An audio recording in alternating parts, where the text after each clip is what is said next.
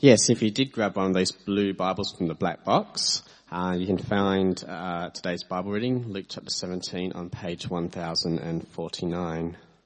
So Luke chapter 17, verses 1 to 10, and it's also on the screen behind me.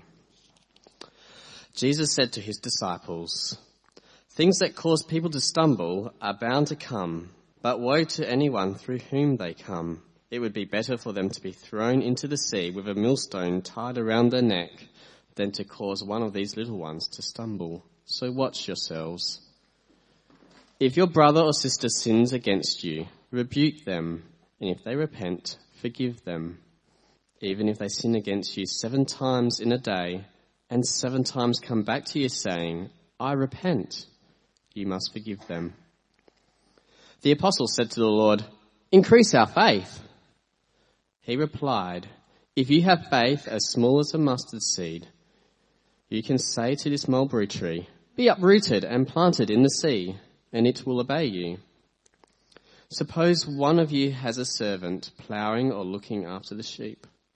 Will he say to the servant when he comes in from the field, Come along now and sit down to eat? Won't he rather say, Prepare my supper, get yourself ready, and wait on me while I eat and drink? After that, you may eat and drink. Will he thank the servant because he did what he was told to do? So you also, when you have done everything you were told to do, should say, We are unworthy servants. We have only done our duty. It's a joy to remember what Jesus has done for us and to celebrate when people want to acknowledge that in our community. Um, and it's great. I, I want to just share a moment with Solly many years ago before we even started Grove and we went to his house and I was with the man and Stephen thinking about planting and there's Solly working at a church and got a church set up and he was preparing for Trinity Grove North and he's going to be the church planter for Trinity Grove North. I thought that was a great story of that, that mindset, that attitude and that was fun. What we're going to do now as we think about uh, God's Word together is we're going to think about uh, how do we follow Jesus? What does that look like? Uh, we've just we've just spent some time thinking about what it means or how that you are saved, not by what you do, but by Jesus' death for us. And if you're not a follower of Jesus, that, that's something for you to wrestle with. Is that actually something that I should follow? But as followers of Jesus, uh, all of us today can consider what does that look like? And even if you're not sure where you are before God, you get a snippet today on four aspects of what a disciple of Jesus should care about. And that's why I've picked just uh, chapter 17, verse, uh, verses 1 to 10 for us to look at today. Um, and I've moved over uh, a couple of great passages that I'd love to share with you, but I wanted to just reflect on four things about what it is to live as a disciple I think Jesus picks up on in chapter 17, verses 1 to 10. Uh, in the bit in your booklet there, there's a blank page for an outline. You can, you, if you like writing things down, like some of you do, you can write down um, the main, the point for each one, and then I'll have an application question or idea that can go with that, if that's helpful for you. Let me pray, and then we're going to get into this passage and see how we live. Heavenly Father, we don't just want to say we love Jesus, we want to live it out. And as Jesus literally is journeying to the cross and teaching us what it means to live a life walking with you, help us to be challenged and convicted by your Spirit. Amen. So the first one is very clearly teaching matters. Uh, if you've got um, chapter 17 open uh, in front of you, it'd be helpful if you did. Have a look at the first, uh, just the first uh, couple of verses. Jesus said to the disciples, things that cause people to stumble are bound to come. But woe to anyone to whom they come. It would be better for them to be thrown into the sea with a millstone tied around their neck than to cause one of these uh, little ones to stumble. So watch yourselves. So what's on view is apostasy. It's false faith. Watch out if you're the problem. He's painting a picture of how bad that problem is. It's quite stark and blunt and confronting, isn't it?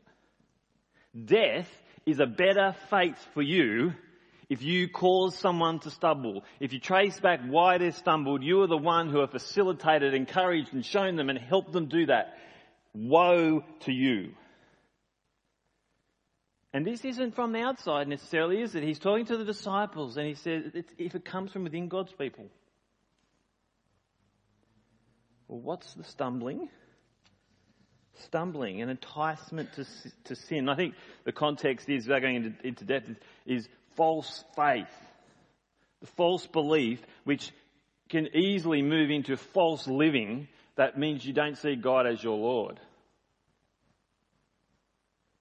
Imagine if in the baptism we looked at the booklets and what we did in the baptism is we said, Moses, Moses and Solomon, how do you get to have a relationship with Jesus? And the response that they held up was, because I taught them this, I am a good person and you watch me do even better. And what if, throughout their, uh, their life in the church, you, brothers and sisters, continue to encourage them in that? Woe to you.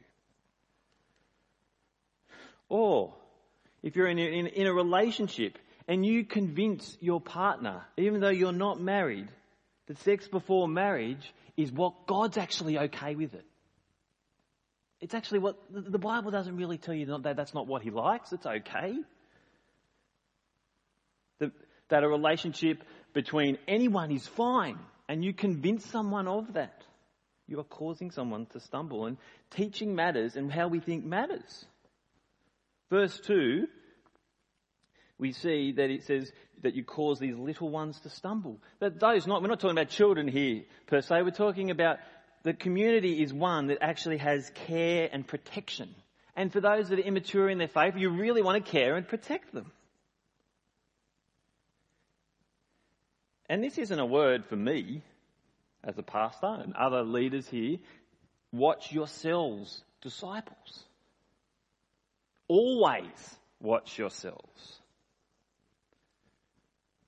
And so if teaching matters, I think the first application point that I want to challenge you with today is we care about the teaching of salvation and how we live it out.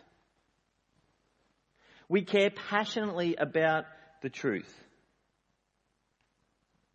Understanding how we're saved by Jesus and how this relates to living as God's people. We care about other people's relationship with Jesus. I, I, I got the vibe, I'm sure you got the vibe, that we all actually were doing that together today. We care about people's relationship with Jesus. And God clearly cares because why would we have a community symbol to acknowledge what God has done if we didn't care together? And so we realize the consequences for us if we don't.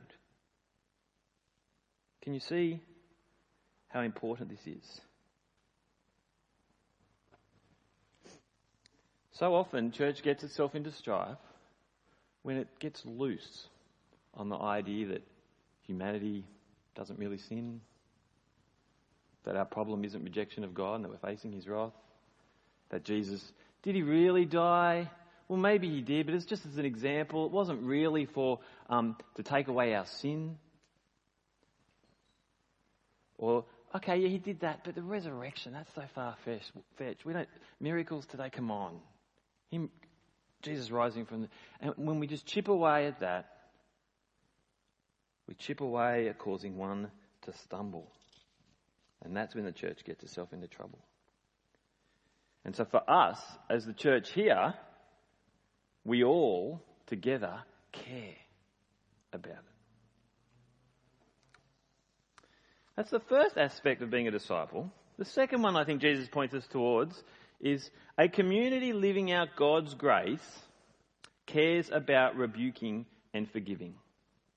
This is probably the one I've got most on and the biggest one, possibly the one that, oh, really wrenches the heart. Let's just read verse 3 and 4 and then reflect on it together. So after he says, So watch yourselves. If your brother or sister sins against you, rebuke them. And if they repent, forgive them. Even if they sin against you seven times in a day and seven times come back to you saying, I repent, you must forgive them. A God, uh, a community that's shaped with God's grace, wants to be like Jesus, has a responsibility to rebuke about sin and forgive one another when there's repentance. Both commitments, they go hand in hand. You can't have one without the other unless you want disaster. Godly rebuking is essential. You see, just as we don't want to be um, want to be blamed for one who causes one to stumble, we don't also want to just sit on the sidelines either and sit idly by. Followers of Jesus participate in each other's desire to pursue living God's way, pursuing righteousness. See, what if we said everything that we said today exactly as we did in the baptism? But Moses and Solly's responses were um, in, in how they're okay with God is that I am awesome. Why wouldn't God be okay with me? I am going to show you how awesome I am every time I come on a Sunday. And if they said that, even though we said everything different, but we just ignored it, would we not be doing a great disservice? See, we, we care about rebuking those to help them see how, what God, how God wants them to live. But we also do this as a disciple marked by a forgiving heart. Godly rebuking only helps pursue righteousness if everyone involved has a forgiving heart. Harsh, judgmental, Pharisee like rebuking, or a bitter, unforgiving heart will not help us achieve godly living. So, this is hard, isn't it? But we see in these, in these couple of sentences, forgiveness has no tipping point where it no longer applies. You see how bluntly Jesus says that? Even if they sin against you seven times in a day and seven times comes back to you saying, I repent. You, if you can muster it, if you can try and do your best, if it doesn't affect you too emotionally, if, if you're not going to be too bitter about it, then forgive them. It doesn't say that, does it? You must forgive them there's no tipping point in either the amount of times you need to forgive or the severity that needs to be forgiven. Always, you must, is a, is a big concept for us to wrestle with. This is another time when the Christian community can fracture so often. And it's not because there's sin in the Christian community, is it? Because we say regularly, we do it at every communion, we say it often when we open up the scriptures because they tell us and we hear and remind ourselves that we sin. We actually sin against each other. Those that we love, those that we struggle. In this room, we sin against each other. We sin, we reject God in some ways. Where it fractures is when we deal with it badly, without forgiveness and without repentance or if we just push the sin under the rug as if it's the, white, the big white elephant in the room that we're not even going to worry about. Consider the model of forgiveness that saves you Jesus. When did he forgive you? There's many ways we can say it. Romans 5 is often a great way, isn't it? While we were his enemies, there is no tipping point for Jesus in how he sees you. And if you are here thinking you don't deserve forgiveness or that you haven't been forgiven, Jesus is saying to you, I forgive you no matter how despicable you think you are, or even if you're so despicable you don't think you are despicable, I'll forgive you. Acknowledge what I've done for you. He died for you when we saw him like that. He died for us before we asked for forgiveness. He was willing to forgive. There is no tipping point. If that's what saves us, that shapes the type of person we are, that you are, and we constantly come back to those times when we let bitterness rise, that we all do. A community living out God's grace cares about rebuking and forgiving. And so the second application is are you willing to receive godly rebuke and offer forgiveness? We all get it wrong at times. Let me ask you are you the first to rebuke but are no good at hearing it? That is a destructive way to be. And probably you should stop rebuking until you sort out your own heart. We all need to be lovingly rebuked. Our spouses, our friends, our leaders, our teams, the people we have, and people we're in contact with. Oh, should you be doing that? It, it, it's, it's how God has created his people to be.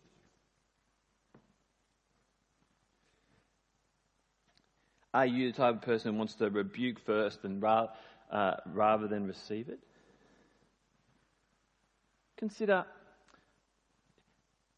what if someone does do it badly to you and they judge you in a way that you feel so confronted that you just can't handle it? But have you considered, even if it's delivered poorly, that in your moment of reflection, is there something that I need to deal with between me and God? Consider if we're going to love our community, do I rebuke in a slower, patient, gentler, non passive aggressive type of way. If we have the, the, tendency to be like that, then we work even more harder at not being like that. When have you not thought about someone who, um, who uh, you need to forgive? Not that question. When have you last asked for forgiveness? Can, you can't remember? Should that be a moment to pause for you? Or do you ask for forgiveness all the time? That, that should also pause you to think because you just have cheap forgiveness, which is pretty rubbish as well. Like when I was a kid and the one job I had as a kid was to wipe the dishes dry. There was no dishwashers.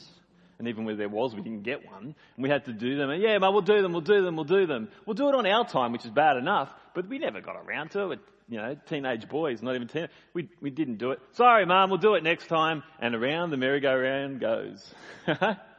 cheap, cheap uh, uh, asking for forgiveness, and it's rubbish. Re- rebuking and forgiveness work in a Christian community on the basis that the community is positive, honest, loving, caring, not seeking to wreck relationships. You see, we don't want to be a community and some of us have a tendency to think, okay, I need to make sure we're a good Christian community that we need to watch out for people who are doing the wrong thing. We don't, that's, that's not the point. We don't want to be like watchdogs ready to catch people out. So how do we not do that? Well, we deal with what we know and what we've seen. We don't, we don't try and act, act through gossip or we don't try and deal with things we haven't seen or know about um, personally. We're a community that's quick to forgive. And crucially, Sin is not continually held against someone. Forgiveness is forgiveness. Jesus forgave us for everything we have done so that we have life with Him forever. It's not held against us. Jesus is our advocate. And we're not legalistic. You didn't do that. You didn't do this. Oh, and we just make all these rules to make sure we. No, no. We build each other up. Um, I was thinking about it this week, and I have an idea and a suggestion for you that you can choose to do if you like. What about if this week we purposely, intentionally did something to live this out for our whole community? What about maybe today you just spend some time at someone at Grove that you know you should say, hey, I'm sorry for that please forgive me. It can be a little big thing, it can be a thing that's festered for a long time. But what if we did that this week as a church community between you and that person at some time during the week that we did that and everyone else is ready that if someone says that to you, you willingly forgive them. What a good attitude and mindset that is, and what a great way for us to express what we say we believe. Would you do that this week? Think about someone genuinely that you can say sorry to, genuinely ask for forgiveness. Wouldn't this be a great, healthy thing for our church community to be intentionally asking God? It'll orient our hearts to God. The last two, I'm not going to spend as much time on. I want that one to really sit with you. The third one, don't make faith more complex than it is as you live it out. Look at verse 5 and 6. The apostle said to the Lord, Increase our faith. He replied, If you have faith as small as a mustard seed, you can stay to this safe state. You can say to this mulberry tree, Be uprooted and planted in the sea, and it will obey you. Quite simply, what I just want you to, to take away today, something I, I realize I do say quite a lot. Trust is trust. Faith equals trust. There's no mystical, super spiritual idea about trust. Trust. It is simply a, a, a way of saying I depend upon God. I trust in Jesus for my salvation, and so then daily, as I'm on the journey, everything I do is trusting Him. You don't have to look at another person in the room and think, I wish I had their big trust. You trust God, you seek to live it out, you have the same trust, the same faith. We don't need to see the super faithers and the, and the little faithers. It's just a matter of living it out daily. Look at God, what He wants, how He wants us to live, to continually come back to Jesus and seek to trust in Him. And when we do something that we know we haven't, we, we, we acknowledge it. We seek to be different. Trusting God, big things happen. That's why the illustration of the mustard seed, this little seed, um, uh, we see there is uprooted and planted in the sea, and it will obey you. Like it's crazy. It's a, it's a kind of absurd um, illustration to point out your faith and your ability to have big faith isn't the thing. God is the one who does it. Your little faith, if you want to call it that, is good enough if you trust in God because He's the one that does everything. Your trust to actually invite someone, I think I've got one in my pocket. I think I put, yeah, it is. To, to grab one of these cards today and I'm going to boldly invite someone to the carols is not your brilliance. You can just do it. Whether they come or not, God is the one who's in control of all things. Just trust Him that you can, uh, you can invite people. So the simple application for faith is just let faith be faith. Just trust Him. If you think you're a young Christian who's got a simple faith, good. Just live it out. Trust Him. Because simple faith is enough.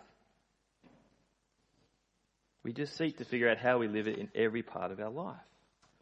Understand faith and live it out. The fourth one servants do their duty. Let's, um, let's read this, uh, these last few verses. First from verse 7. Suppose one of you has a servant ploughing or looking after the sheep. Will he say to the servant when he comes in from the field, Come along now and sit down to eat. Won't he rather say, Prepare my supper, get yourself ready, and wait on me while I eat and drink? After that you may eat and drink. Will he thank, thank the servant because he did what he was told to do?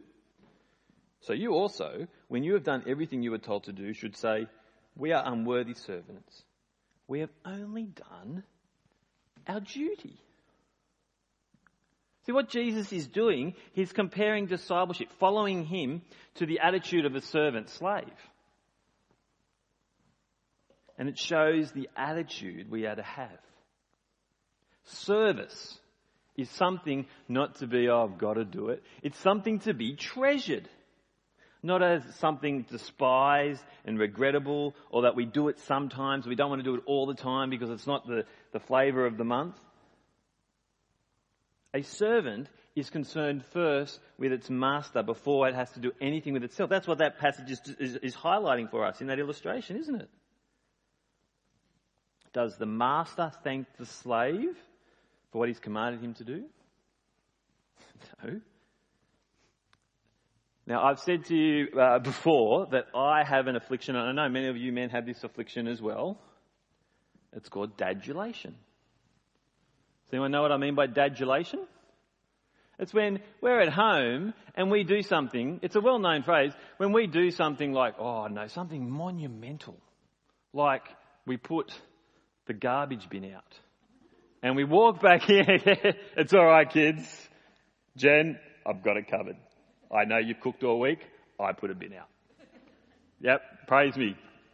Dadulation, right? We know we do it, men. We do something that's just doing what we do, and we want the we want the um, the dadulation. It's ridiculous. But I've come up with another one that's like dadulation. Faithulation. That's my new word that I've made up, and it's a good one. All right, it's a good one. Faithulation. It's when we think that, oh, I trust God or I've done this great bit of service and so look at me, I'm wonderful, God praise me, I'm fantastic because what I have done is what you've asked me to do because you've died on the cross for me and you've faced, Jesus has faced all of your wrath for my sin, which I've done because I rejected you. But I actually went to church last Sunday, faithulation people. We're kind of a little bit like that. We just do what we're supposed to do. We don't actually think that our serving God is something that means that we should be given all praise, honour and glory. It's what a servant does. And he has given us everything. What a privilege it is to be a servant, a follower of the Lord Jesus. Doing our duty is of, events, of immense value because it pleases our Master. It gives us a humble disposition. Our obedience is not a cause for merit. Our obedience is what we want to do. I had a really significant moment when I was at Bible college. It was kind of like a moment that passed by, but it's just stuck with me.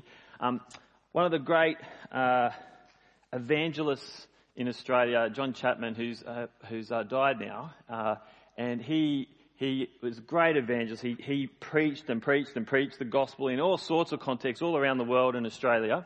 Um, and he, he was teaching us about preaching at one point, and he was kind of like guest preacher.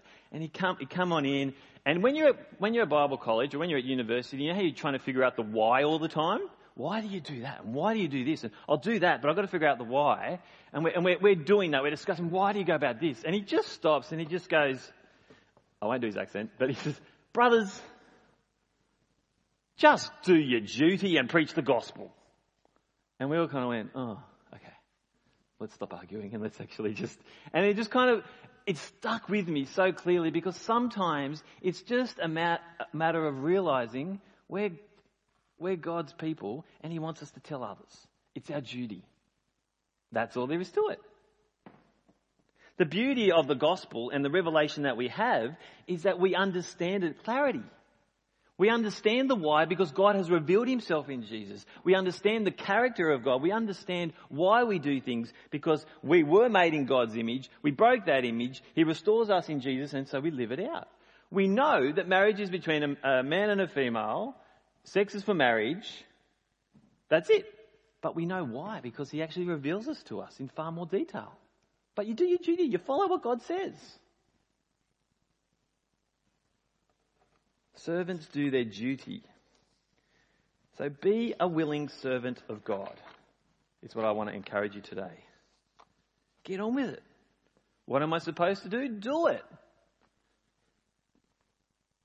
This doesn't detract from God being God and us being His people if we just have this greater sense of duty. You, know, the way of highlighting that is God's people meet together, and this I could I could spend an hour or more arguing for you why it's good for us to do that and how the Bible reveals that to us. But I read Hebrews 10, let us not give up meeting together as some are in the habit of doing, and I'm like, it's our duty to meet together. That should be enough. But we actually know why.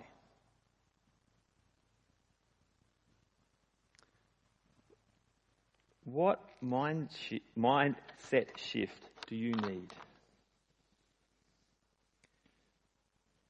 When you are tempted to have faith elation and think that your faith deserves praise, let God be God and you be the servant. Know what service involves and willingly do it.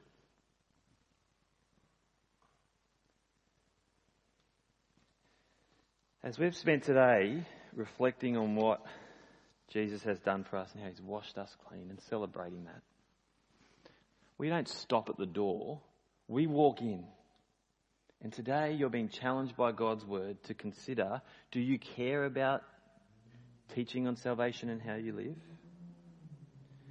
Are you willing to receive godly rebuke and offer forgiveness? Take that challenge that I've given you today. I, am convinced that if we did that, and we, we won't know if we do it, and you do it with one other person, that it'll be good for us and good for our community. That we understand our faith day by day and we live it out. And that we're a willing servant of God. Let me pray. Father, my prayer today for all of us is that we are just genuine disciples. And when we get it wrong, we come back to you, we come back to each other, and we live in the community that you have so wonderfully given us. Help us to trust you, to serve you willingly, to love each other with forgiveness and to care about how you saved us and how you want us to live. Amen.